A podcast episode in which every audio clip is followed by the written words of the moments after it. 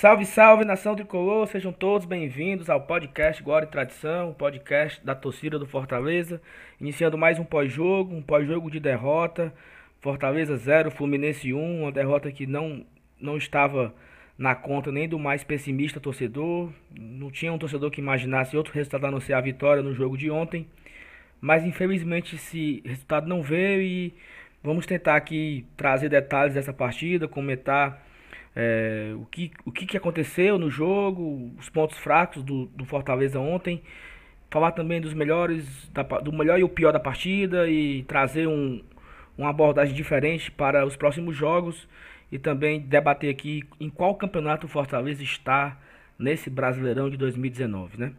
E eu me chamo Saulo Alves, eu estou mais uma vez com ele, Elenilson Dantas, que não participava de alguns programas, e hoje nós estamos com o time completo. E aí, Nilson, tudo bem? Opa, tudo jóia, grande sal. Um abraço a toda a galera tricolor. É claro que o fim de semana não foi do jeito que a gente esperava. É, mas assim, cara, é, é, como eu digo, né? Bem-vindos à Série A. É, a gente enfrentou um clube que. Um time que perdeu para o CSA, que perdeu para o Havaí. Mas ninguém se lembra que a gente enfrentou o Fluminense. É, uma coisa é você enfrentar é, carne e osso. A gente enfrentou não só, uma, não só jogadores, a gente enfrentou uma instituição. Tudo bem. O, o jogo foi estressante. A gente teve muita raiva durante 90 minutos.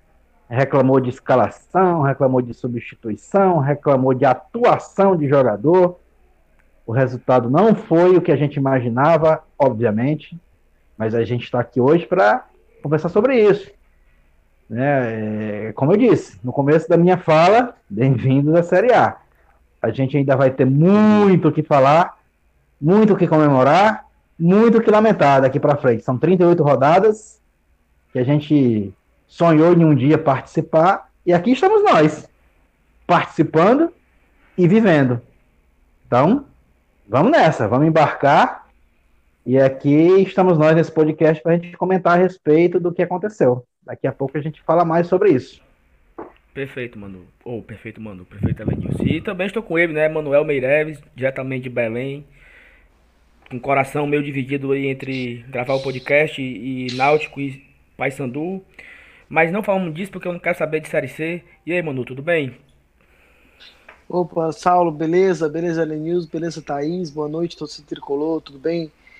Eu realmente também não quero saber C, não, isso não me pertence mais. Amém. Estamos aqui numa de tentar analisar, eu acho que o Elenilson foi muito feliz quando ele falou bem-vindo à Série A. Na Série A, ou você tem condições, coragem e sabedoria para matar, ou você é morto. É tudo isso que eu tenho para falar agora. Então a gente vai poder desenvolver isso pelos próximos minutos. Perfeito. E com ela também, é, a, a que tem sido bastante elogiada pela análise sempre lúcida e, e detalhista do, dos acontecimentos. Bem-vinda, Thaís, mais uma vez. Obrigado. Tudo bem? Tudo médio bem, Saulinho. Olá, bom estar aqui com vocês novamente. Oi, Elenilson. Oi, Manu. Fala galera tricolor que está escutando a gente. É, concordo com os rapazes quando dizem que sim, isso é Série A, mas eu vou discordar do Elenilson no momento em que ele fala que nós estávamos contra o Fluminense, né? Tudo bem, o Fluminense tem uma história, é um clube dos grandes, vamos dizer assim, né? Um clube do eixo, mas para mim é muito difícil de encontrar justificativas para ter perdido para esse time do Fluminense de 2019, que é um time sem identidade, um time sem propósito, um time sem ambição, e, e a gente conseguiu perder para esse time em casa, na frente de, sei lá, mais de 35 mil pessoas. Então, eu acho que. Também não acho que é terra arrasada, que tá tudo perdido. Eu vi gente comentando de que essa derrota dizia muito do que será o futuro do Fortaleza na competição. Não acho nada a ver. É mais uma derrota para nossa conta, mais uma derrota em casa, inclusive não foi a primeira, provavelmente não vai ser a última. Não acho que tem terra arrasada, mas a gente tem que. Acho que é uma derrota que merece muita reflexão em cima dela, porque eu acho muito difícil encontrar uma justificativa uma justificativa para o que aconteceu ontem no Castelão, sendo bem sincera. Mas enfim, vamos, vamos discutir ao longo dos próximos minutos. Perfeito. E queria, antes de mais nada, pedir a você, cara ouvinte, que nos acompanha, para você seguir a gente nas redes sociais, no Twitter, no Instagram. Estamos lá sempre tá tentando trazer um conteúdo diferente ou simplesmente ouvir sua crítica e sua sugestão. Queria também aqui agradecer em público a moral que recebemos nesse domingo do jornalista Jussier Cunha é bastante é, motivador é saber que o Jussier nos ouviu, que ele nos ouve e isso talvez seja um sinal que estamos no caminho certo, agradando boa parte da torcida com, com esse conteúdo que nós estamos produzindo. É, então, queria também falar, é, fazer um elogio, já que o nosso último programa a temática dele foi sobre o problema do check-in, então nada mais justo que a gente traga é, os pontos positivos desse jogo. É, eu cheguei no estádio por volta de 4 e 10, 4 e 15 e eu não peguei absolutamente nenhuma fila, uma entrada super tranquila, super organizada. Todo, todos os pontos que o Rubens comentou aqui com a gente foram cumpridos, estava assim, realmente nada a, a, a acrescentar. É, então, parabéns à diretoria, parabéns ao Rubens pela atuação no, na entrada da prêmio. É, trazer uma informação que o Fortaleza ontem no jogo ele teve um público né, de 34 mil pagantes, onde desses 34, 18.303 sócios entraram na partida. É, desses 18.303, 14.300 fizeram check-in, o que representa quase 79%. Então, a torcida de fato comprou a ideia, a torcida tem feito o check-in, tem comparecido ao estádio, é, então foi tudo certo, graças a Deus que esse problema eu acho que se repita, que essa solução que eles encontraram se repita para os próximos jogos e que esse problema seja superado e que o clube pense em resolver outros problemas. Ontem também na saída do estádio, em alguns setores tinha portão fechado, teve baba de, baba de, baba de efeito moral, gás de pimenta da polícia. Eu não entendi muito bem o que ocorreu, mas eu sei que teve muita confusão ontem na saída do estádio. Então esse já é um outro problema que a diretoria tem que corrigir, porque acredito que o problema do check-in está superado. Então vamos entrar na partida. Fortaleza 1, Fortaleza 0, Fluminense 1. Um jogo onde o Fortaleza se iniciou uma pressão muito grande, perdeu uma carrada de gols e como o Emanuel falou, na Série A ou você mata ou você morre. Fortaleza não matou o jogo, não botou a bola para dentro. Tem até uma, uma fala que o Tinga disse na saída do, do estádio que a gente está jogando bem, mas a gente não bota a porra da bola para dentro ou, ou, faz a porra do gol. Algo desse tipo que o Tinga falou. E reflete muito o Fortaleza nesses últimos jogos em casa. Derrota para Internacional Reserva, derrota para Ceará, derrota para Fluminense. Fortaleza precisa aprender a matar o jogo. Fortaleza precisa aprender a vencer em casa. Já são 14 pontos perdidos dentro dos seus domínios. Um empate com o Vasco, uma derrota para São Paulo, Corinthians, Internacional e Fluminense. 14 pontos perdidos que pode ser que Deus queira que não, mas pode, pode ser que vai fazer muita falta na frente. Então vamos começar aqui a analisar o jogo. É, Thaís, você que com certeza é a mais lúcida aqui dessa mesa virtual, dê a sua opinião a respeito desse jogo, o que você viu de acerto e de erro é, sobre esses 90 minutos de Fortaleza 0, Fluminense 1. Então, Saulinho, obrigada pelo elogio. Acho que sobriedade é, tem sido cada vez mais necessária na nossa so sociedade, perdão. É, eu poderia falar de tática aqui, e eu até vou falar um pouco, mas eu não acho que o nosso problema tenha sido tática. É, o Fortaleza entrou em um 4-1-4-1. Logo quando saiu a escalação, eu achei até que seria um 4-3-3. É, mas o Zé acabou optando por três volantes, colocando apenas o Felipe recuado. Então havia a linha de quatro dos zagueiros com os laterais. É, o Felipe e Juninho e Gabriel Dias se juntavam a André Luiz e Felipe Pires com o Wellington Paulista à frente de referência, né? É, sem a bola, o Fortaleza também se portava dessa forma, em alguns momentos no 4-1-4-1, por outros momentos num 4-4-2.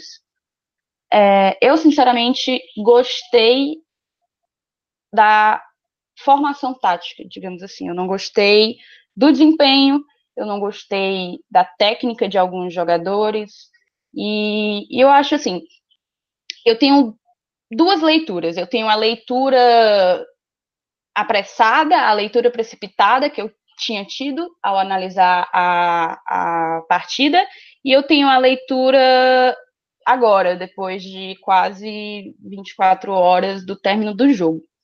Logo no, no intervalo, eu avaliei que era positiva a escalação dos três volantes, vinha sendo positiva até ali, pela produção do time. O time produziu muito no primeiro tempo, principalmente nos primeiros 15 minutos. Nos primeiros 15 minutos, na verdade, nos primeiros três minutos, a gente teve duas chances incríveis, né? Que partiu de um escanteio curto, que a bola foi, foi, foi passada no escanteio curto para o Tinga, e o Tinga fez um levantamento na área, na cabeça do Wellington Paulista, que desperdiçou duas grandes chances, uma cabeçada e logo em seguida um chute. É, eu queria frisar que, apesar do Wellington ter realmente desperdiçado essas duas e outras tantas ao longo do jogo, o Muriel goleiro do Fluminense estava em uma noite, uma noite verdadeiramente iluminada. Ele estava pegando tudo. O, o, narrador, inclusive, fez aquela piada de que ele estava pegando até o Wi-Fi, né? E eu achei até curioso, porque a gente comentou no, no episódio passado, se não me engano foi o Manu, e eu corroborei, que o, o Muriel ele tem fragilidade, que até agora o, o, Fluminense não encontrou um goleiro que dê a ele segurança e, confi e confiança. E, de fato, eu acho que todas as bolas bestas que o Muriel já permitiu levar, ontem ele resolveu pegar tudo, pegar tudo para valer pelo campeonato inteiro. É, então, enfim, a gente teve essas duas primeiras chances, logo depois a gente teve uma outra grande chance numa cabeçada que parecia, pareceu ter sido uma rebatida, mas não, foi uma cabeçada do Gabriel Dias, e mais uma vez o Muriel pegou. A gente teve o gol impedido do Wellington Paulista, é, que eu acredito que na realidade o problema tenha sido o Jackson. Eu acho que foi o Jackson que estava impedido, ele dá uma cabeçada, é, impedido, e a bola sobra no pé do, do Wellington, ele faz o gol, mas a jogada, a jogada não, não valeu, né? Então, eu acho que o Fortaleza levou uma derrota porque brincou de perder chances. Ele produziu, a gente tinha falado muito, muito no jogo passado da produtividade ofensiva do Fluminense, que produzia demais, finalizava demais e não conseguia converter em gol. Na realidade, ontem o Fortaleza assumiu esse papel. O Fluminense ele apenas finalizou 10 vezes, o que é um, um número muito baixo, lembrando que a média do Fluminense é 14 finalizações por jogo, Lembrando que nos últimos cinco jogos a média estava sendo de 23 finalizações por jogo. Então, é, o, o Fluminense ele finalizou muito pouco. Isso também mostra a solidez da nossa, da nossa zaga. Se eu pudesse destacar algo de bom no jogo de ontem, foi a, a solidez, a segurança que tanto Quinteiro como Jackson passaram. Eu tô, o Quinteiro vinha mal, eu não vinha gostando muito dos jogos dele ultimamente, mas desde que o Jackson passou a ser dupla dele, eu tenho sentido ele muito mais seguro. E ontem, para mim, ele foi o melhor da dupla de zaga. Ele deu dois passes em profundidade, passes muito bons. Ele acabou participando de algumas jogadas no ataque. Então, eu acho que talvez a sintonia dos dois esteja fazendo bem para os dois, né? Evoluindo um ao outro, um ajudando o outro a evoluir. O Fortaleza ele finalizou 18 vezes, certo? Oito delas no gol. E é aquela coisa, a gente produziu e não conseguiu colocar para dentro. A minha percepção de primeiro tempo mudou completamente ao término do jogo, quando eu percebi que sim, o Zé Ricardo errou ao optar por três volantes e, e fazer do Juninho um meia de criação que não funcionou foi uma, foi uma tentativa que não funcionou. É, Para mim, é um erro capital não ter entrado com o Mariano Vasquez. E um outro problema que eu acho que, que ocorreu já na escalação foi a entrada do Bruno Melo como titular. No jogo passado, o Bruno Melo já não tinha feito um bom jogo, mas tinha que jogar porque o Carlinhos estava suspenso. E eu teria voltado com o Carlinhos nesse jogo. O Bruno Melo não produziu nada. Para mim, um dos piores jogadores da, da partida. É, mas a gente precisa falar sobre Felipe. O Felipe vem em uma fase desastrosa. Desastrosa. Ele não produz, ele não. Ele não tem vigor, ele não tem raça, tudo bem que pode ser a personalidade dele, mas a personalidade dele, a, a, a postura dele nos jogos tem me passado uma, uma percepção, uma, uma, impressão completamente apática. E ele tem errado passes muito bobos. Na realidade, a gente errou muitos passes ontem, muitos passes. E isso nos prejudicou.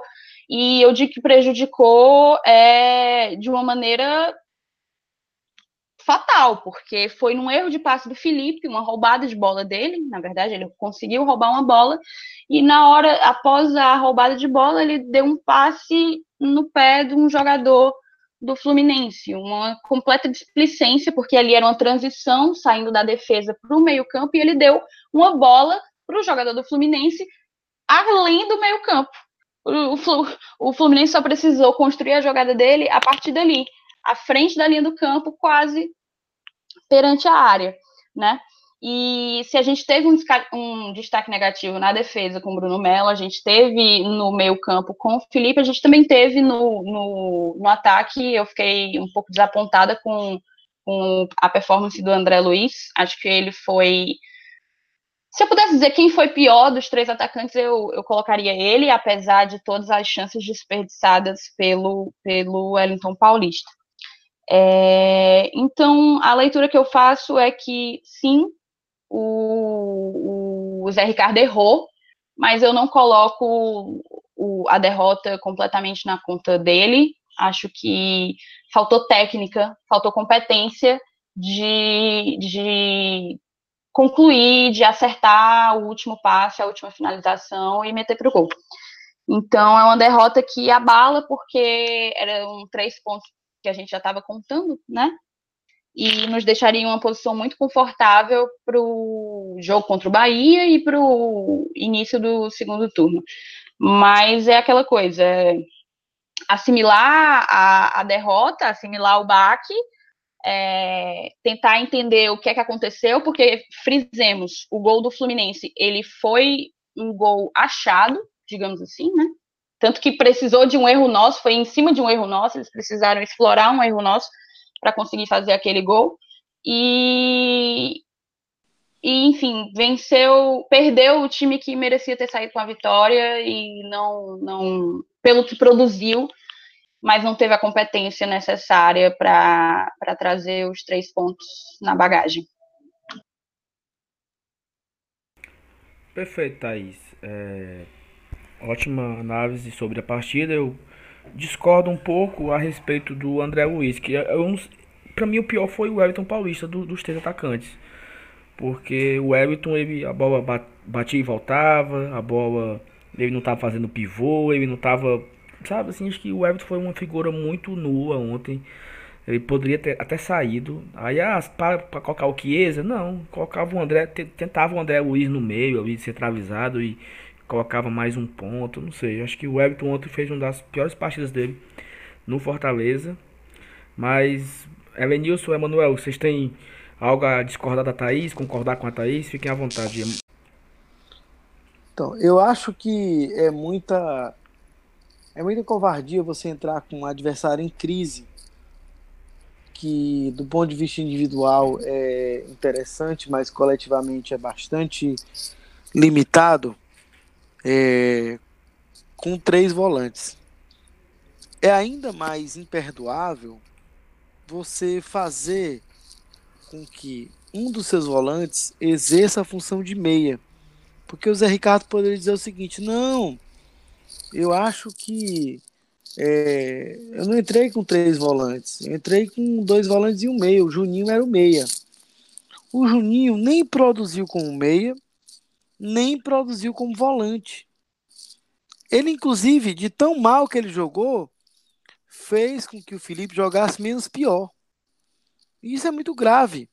Quer dizer, a impressão que me deu durante o jogo inteiro foi que o Fortaleza teve pouco repertório para ganhar e nas oportunidades que teve para que isso pudesse acontecer, não soube ganhar. Então, tem uma coisa que o Elenilson falou quando ele resolveu dar boa noite dele, é, que preocupa, que é assim, bem-vindos à Série A. E é isso mesmo, quer dizer, se você não mata, você vai morrer. Se você não consegue criar condições para que quando você tem a chance, você elimine seu adversário, pode ser o Goiás, pode ser o Fluminense, pode ser o CSA, pode ser o Havaí, você vai morrer. Então, é, isso para mim foi uma marca do jogo de ontem. Quer dizer, Fortaleza até organizado defensivamente, embora eu acho que quando havia o contra-ataque, poderia haver mais condições de uma retaguarda mais segura do, do time, sobretudo porque estava com três volantes. É, e é, quando atacava, atacava sem tanta criatividade, atacava sem tanta, sem tanta condição de é, matar o jogo. E aí, quando quando essa condição aparecia, os atacantes, aqueles que estavam nessa condição, o faziam de maneira extremamente incompetente. Eu não acho que perder muito gol seja mérito. Perder gol é erro. E esse erro precisa ser corrigido.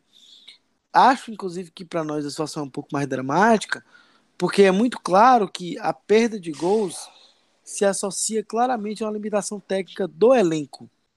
Não é uma questão de tática, não é uma questão de organização. Passa pela qualidade dele. Nós não temos no nosso elenco um jogador para desequilibrar, um jogador para fazer a diferença. E isso me preocupa muito mais. E ontem ficou muito nítido, diante do Fluminense, inclusive no final do jogo, cansado, limitado, sem tanta ânsia pelo gol. Isso me deixou muito, muito preocupado. Saulinho, deixa eu só fazer um adendo também. Eu acabei é, deixando de comentar isso, que para mim é um ponto chave na derrota de ontem, que foi, primeiro, Fluminense fez uma péssima partida, certo? Um time ruim, um time em crise, como falou aí o Manu, que fez uma péssima partida fora de casa. E, e ainda que o assim, Petkovic conseguiu... chamou atenção para isso o tempo todo na transmissão, né?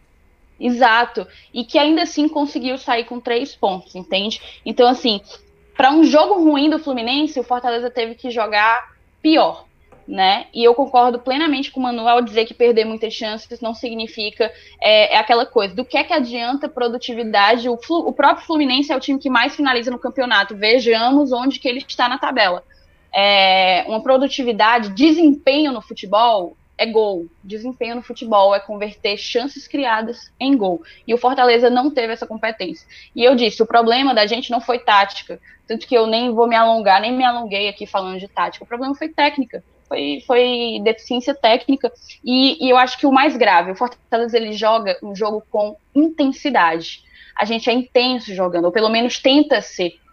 Isso é uma identidade do time desde o ano passado com o Rogério Senni né? E apesar de ter começado o jogo com intensidade, a gente permitiu que o Fluminense cadenciasse o jogo, diminuísse o ritmo e a gente passou a diminuir também e a jogar aquele jogo morno e, e sem identidade, que é o jogo do Fluminense. É o jogo de um meio-campo que conta com o Ganso e com o Nenê. O Nenê, no segundo tempo, eu até comentei com vocês, o Nenê tava de dar dó eu estava quase pedindo, pelo amor de Deus, para Oswaldo tirar aquele cara. Ele não tinha pique para absolutamente nada.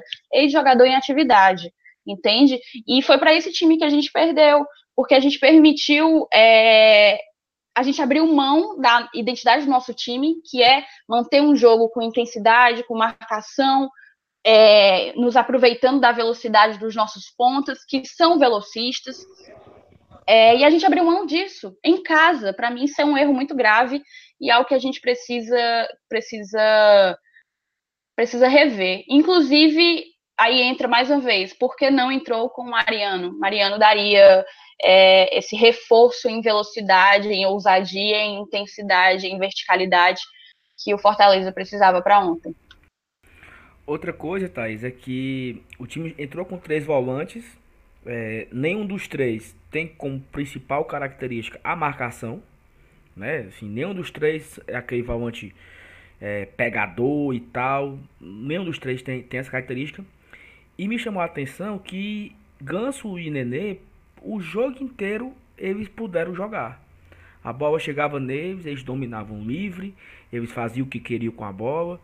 Ganso e Nenê andando em campo. Eu não vi o Ganso dar uma carreira. O Ganso.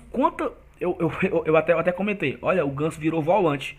Porque o Ganso ia pegar a bola no início da área. Na, na, fora da área do Fluminense, o Ganso ia buscar a bola. E ele sempre pegava essa bola livre. Ele levantava a cabeça, ele conseguia virar, fazer uma jogada. E porra, o Ganso é muito bom. Ele não tem a intensidade, ele não tem velocidade, mas visão de jogo, habilidade, ele sempre teve. Então, se você deixar o Ganso jogar, ele joga. Claro que é, o, o, Fluminense não fez uma partida espetacular, mas o Felipe Alves salvou quantas ali no, no primeiro tempo? De bolas enfiadas ou pelo Ganso ou pelo Nenê. Então, é, é, isso também me impressionou. Fortaleza com três volantes e deixou o Fluminense invadir muito a sua área, deixou o Ganso jogar. É, no lance do gol, tudo bem que o Felipe errou a bola e tal, mas a bola saiu do pé do Nenê, o Nenê domina livre. Então acho que foi assim, foi uma sequência de erros, uma sequência de falhas. Fortaleza escolhe, escolheu jogar com três volantes, nem fez uma partida tão defensiva e nem fez uma partida tão ofensiva. É, não fazia o menor sentido três volantes ali. Ainda mais quando o Zé fala que o Gabriel foi o, o armador dele, né? Que também aí que não faz sentido mesmo. Você tendo opções melhores no banco, como o Mariano, até mesmo o Oswaldo, que jogou um segundo tempo contra o Goiás nessa função. E entrou ontem também nessa função, até que não, não foi tão bem assim. Mas e aí, Elenilson, o que, é que você achou desse jogo? Você tem algo a acrescentar?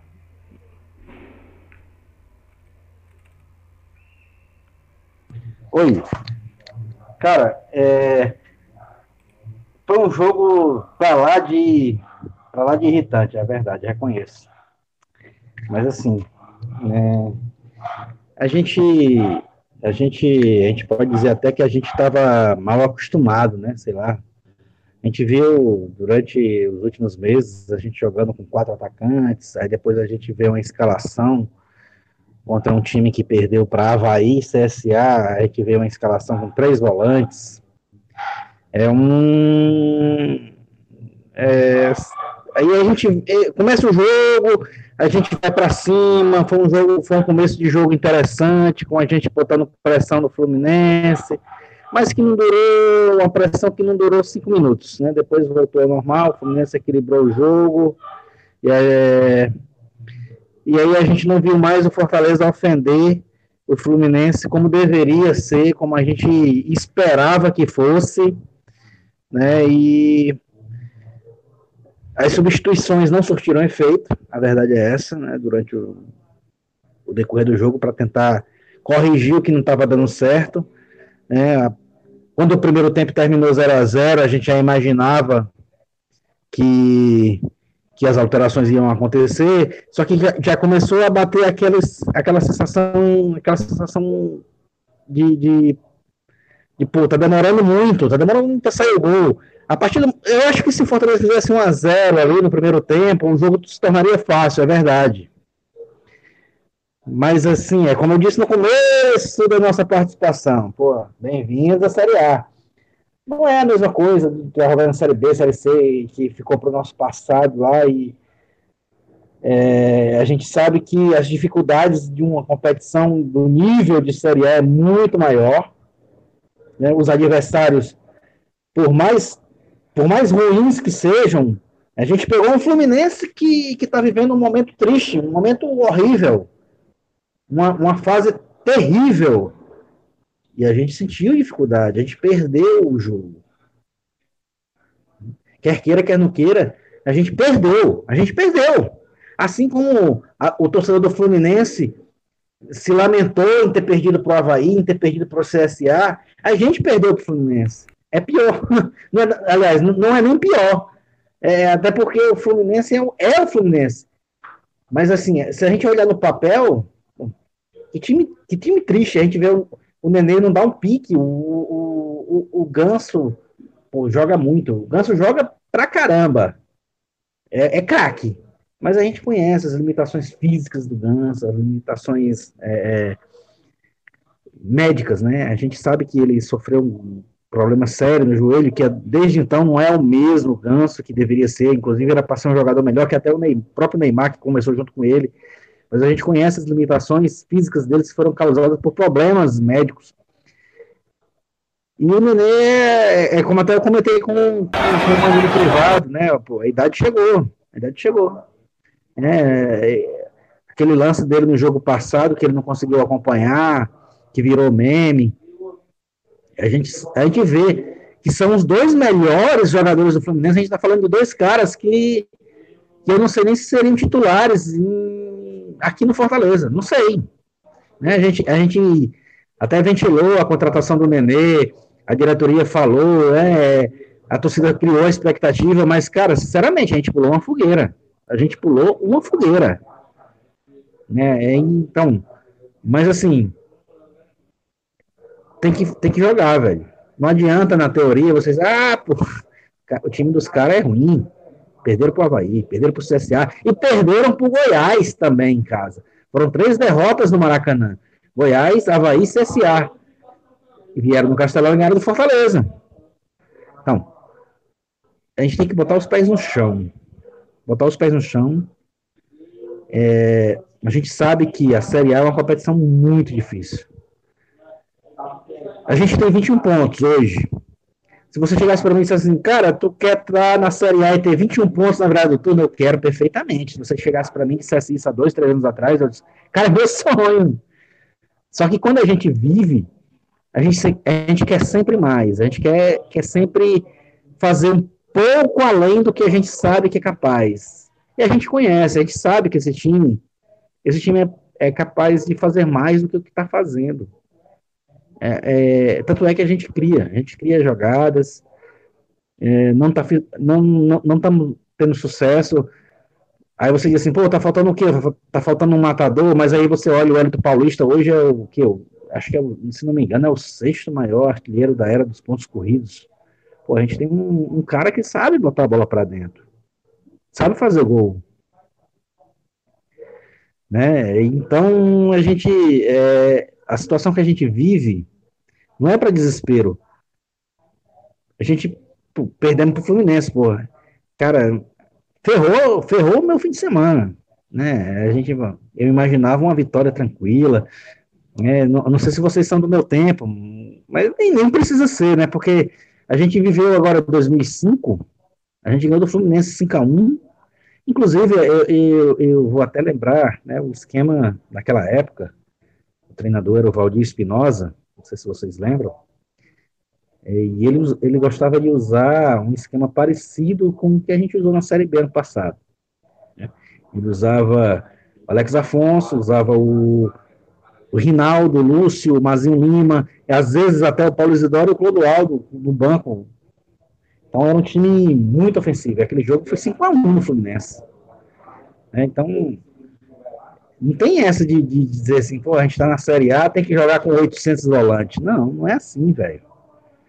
Ainda mais a gente que tem, que, que, que tem um elenco que já está montado há um certo tempo, que está no sangue jogar de maneira ofensiva. Então, é, cada jogo é uma lição. Eu, eu fiquei com muita raiva, mas com muita raiva. Eu, assim, é, eu me decepcionei com o Zé Ricardo, mas tudo bem, beleza. Cada jogo é uma lição. Vamos ver se ele aprendeu. Né? Eu acho que ele errou não somente na escalação, como também nas substituições durante o jogo. Mas a gente agora tem um turno todo pela frente. Claro, ainda, ainda falta terminar é, esse jogo contra o Bahia, na Fonte Nova. O Bahia, que por sinal está fazendo uma campanha espetacular. Eu acho que até se a gente trouxer um ponto da Fonte Nova é para comemorar muito. Né, e, e, aí a gente tem um turno todo pela frente. É... E para ser sincero, a, a, a, o nosso objetivo é ficar na Série A? É, beleza. Uma das coisas que vai nos favorecer muito, a concorrência é grande, velho. Que a gente tem a gente tem times que são abaixo da gente que estão fazendo muita força, mas muita força mesmo para cair. Então, é, eu acho que não é motivo para desespero, também por conta disso, mas a gente tem um time, não só um elenco, mas um time que eu acho que não é para cair. Não é. Apesar dessa derrota para o Fluminense, que chateou muito, óbvio, principalmente pela situação em que o Fluminense vive hoje. É, eram três pontos que, gente, que, muita gente considerava favas contadas, mas é como eu disse: bem-vindos à Série A. A gente é capaz de perder em casa para o Fluminense, e eu acho até que a gente é capaz de terminar o primeiro tempo na Vila Belmiro perdendo de 3 a 0 para o Santos, 3 a 0 e buscar o um empate.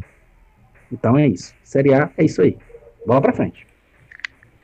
Perfeito, Vinícius. Eu só queria completar duas coisas. Uma, o futebol é tão surreal porque o Fortaleza foi em Maceió, ganhou do CSA, o CSA foi no Rio, ganhou do Fluminense, o Fluminense veio no Castelão e ganhou do Fortaleza. Então, o futebol não tem nenhuma lógica, apesar que Fortaleza ganhar do CSA, de, desses três resultados aí talvez fosse o normal, né? Mas é isso mesmo. É, então vamos seguir. É, vamos falar aqui bem rápido sobre melhor e pior da partida. É, como, quando o Fortaleza perde, é, não tem muito o que falar, né? Porque dificilmente vamos encontrar um o melhor, mas aí chama a vinheta aí do melhor e do pior da partida.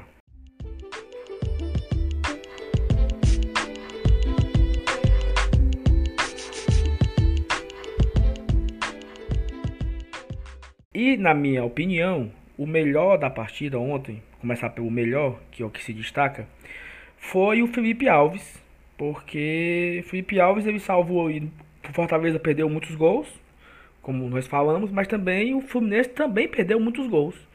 Um gol até assim, meio que inacreditáveis assim. aquela defesa que o Felipe pegava, que você olhava para o bandeirinha e dizia, ainda bem que estava impedido, mas o bandeirinha não subiu a bandeira, então o Felipe salvou. Então o meu voto, melhor em campo ontem, Felipe Alves. Emanuel. Bom, eu acho que o melhor em campo ontem, de fato, foi o Felipe Alves. Acho que nos momentos mais decisivos, ele é, se mostrou muito atento, fechou o ângulo, enfim, fez defesas difíceis. Não foi também contra o Muriel, né, do Fluminense, que a Thaís falou, da atuação dele e tal. Mas acho que dentro dos limites do que o Fortaleza jogou, sem dúvida foi foi o Felipe Alves. Não tenho dúvida em votar nele, não. Thaís. Então, eu também votaria no Felipe Alves. Se eu pudesse, na realidade, destacar três, eu destacaria o próprio Felipe Alves, o Quinteiro. Eu gostei da partida do Quinteiro. E destacaria o Tinga, que é em quem eu vou votar como melhor da partida. Eu vou explicar o porquê. É, na minha opinião, o Tinga criou chances. As primeiras duas chances desperdiçadas pelo Wellington Paulista vieram de um ótimo cruzamento dele. É, foi um cara que foi muito assertivo na marcação, muito aguerrido o jogo inteiro, correu o jogo inteiro, não se entregou e já vem de uma, uma certa sequência tendo bons jogos. E ele deu uma nova entrevista é, autêntica, digamos assim, com personalidade, é, na, no mesmo estilo da que ele deu no jogo, no intervalo lá, quando a gente perdia de 3 a 0 para o Santos. Ele, você até comentou, né, Saulo? Ele falou que tipo, a gente joga bem, a gente produz, mas não consegue fazer a porra do gol. E eu acho que é, são jogadores com esse tipo de energia e com esse tipo de leitura, digamos assim, que a gente tem que ter no vestiário. É, pela forma como eu vi a entrevista no Tinga, ele deve ter entrado no vestiário muito puto, nada apático, porque é isso que a gente. Isso é o contrário do que a gente precisa. A gente não pode ter é, jogadores apáticos ou jogadores é, conformados, enfim. Eu imagino o Tinga entrando muito puto no vestiário e falando alguma coisa que talvez é, chame de volta o elenco e dizer, vamos lá, nem tudo está perdido, mas a gente tem que, tem que tomar cuidado com certas coisas. Então, para mim, pelo conjunto, pelo que ele jogou e pela entrevista que ele deu, é, eu acho que ele passou muito da identidade, tipo, do que, do sentimento do torcedor ontem. Meu voto vai no Tinga. E você, Evanilson? Bem rápido. Vamos lá. Bem rápido, sucinto. Hum. Melhor jogador em campo enquanto esteve em campo, Juninho. Por quê? Ousado. Era o melhor jogador em campo porque distribuía as bolas, marcava e as melhores chances de ataque que a gente teve no primeiro tempo foram originadas com lances dele, inclusive com lançamentos de longa distância para a lateral do campo. Meu voto é pro Juninho. Perfeito. Então, mas ganhou, quem ganhou foi Felipe Alves, né? Dois votos. E atualizando aqui o nosso ranking de. Esse é o nosso sétimo pós-jogo.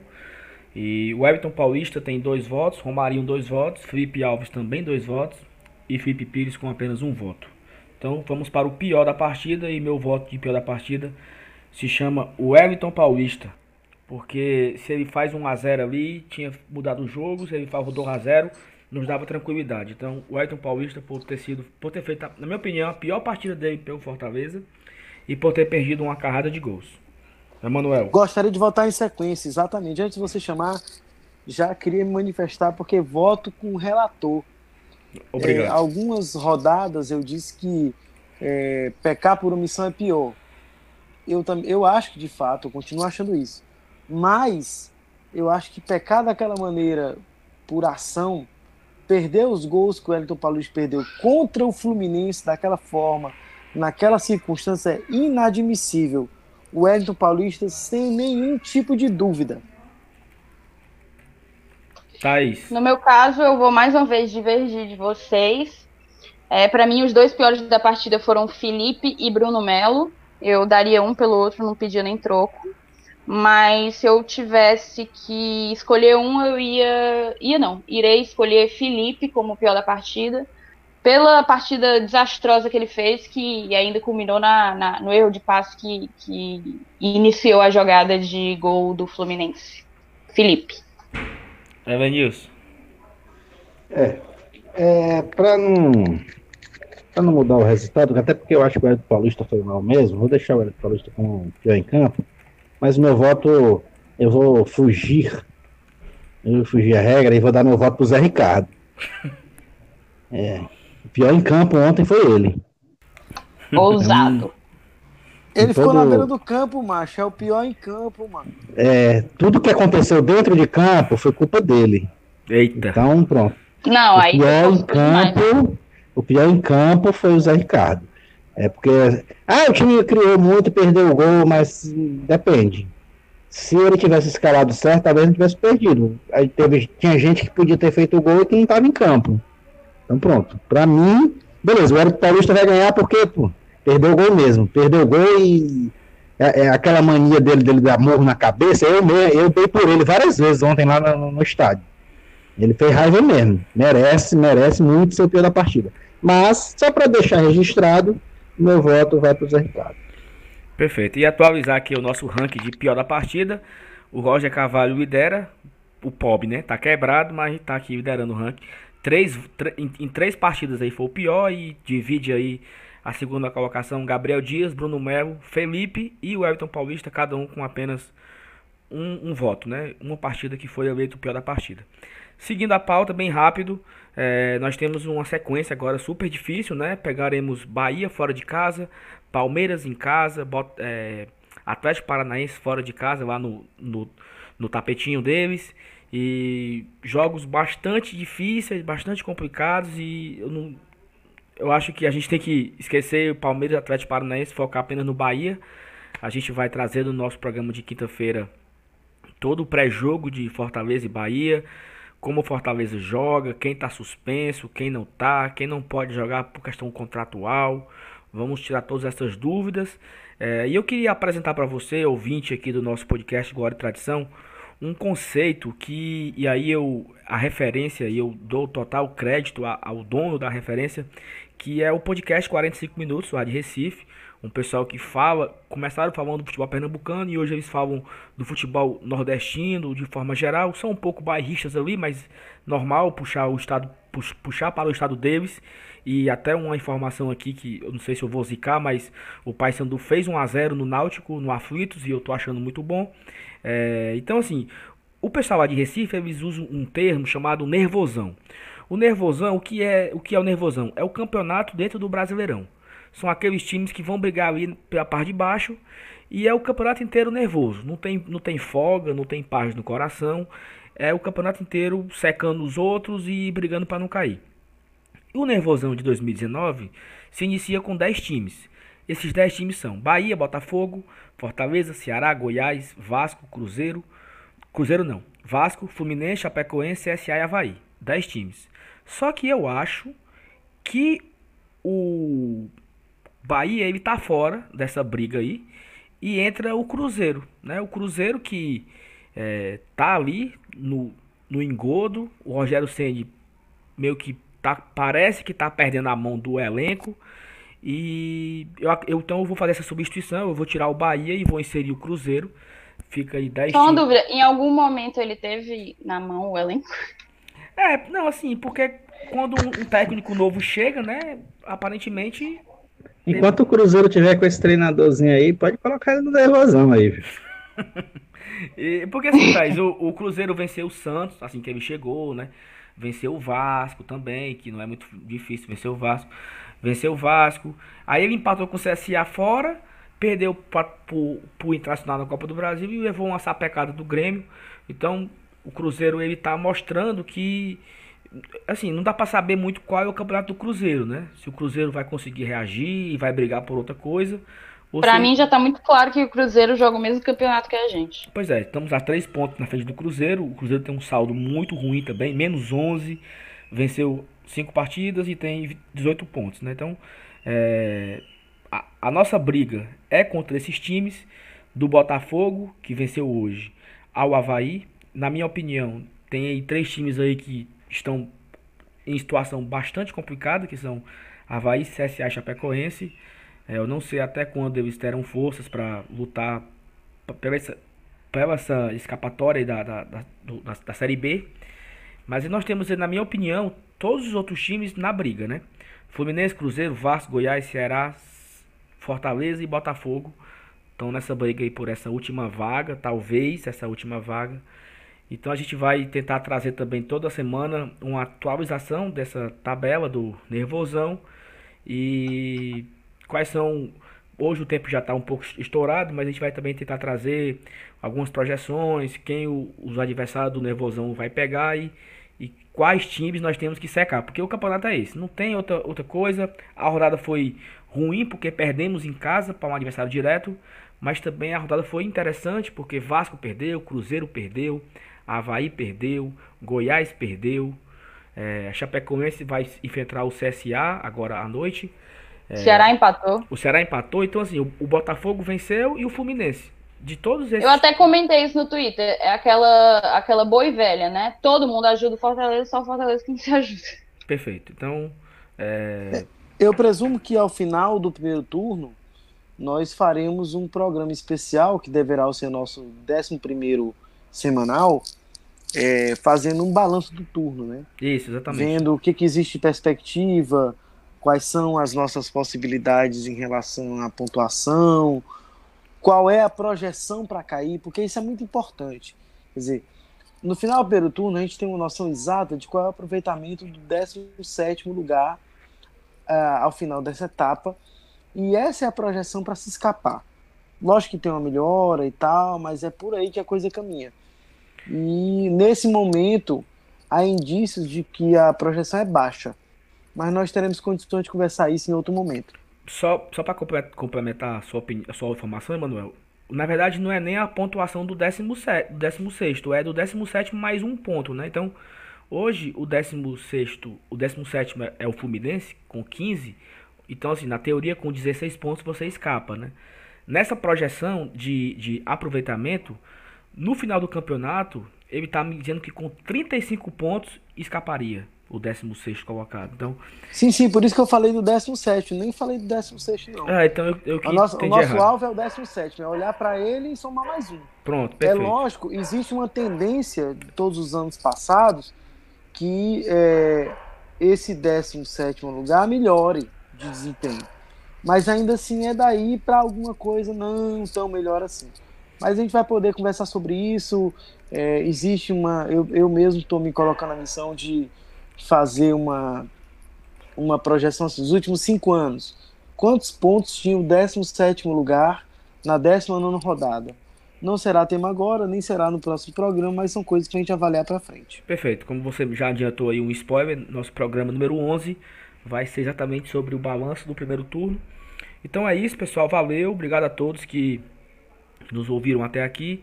Tentamos fazer um programa mais curto, mas acabou que o assunto foi fluindo e ficou um pouco mais longo, não tão longo quanto os outros, mas porque programa de derrota é muito chato você ouvir uma hora ficar remoendo sobre a derrota. Então, tentamos ser o mais rápido possível. Obrigado a você, obrigado é, que você que nos segue, continua seguindo, continua compartilhando e divulgando a gente para todo mundo. Beleza, pessoal? Valeu. Tchau, Emanuel. Tchau, Thaís. Tchau, Elenilson. Valeu. Fui. Valeu, valeu, Sal. Obrigado. Abraço. Valeu, torcedor tricolor. Um grande abraço. Obrigado, Elenilson. Obrigado, Thaís. Até a próxima. Valeu. Tchau, tchau, galera. Valeu. Até a próxima.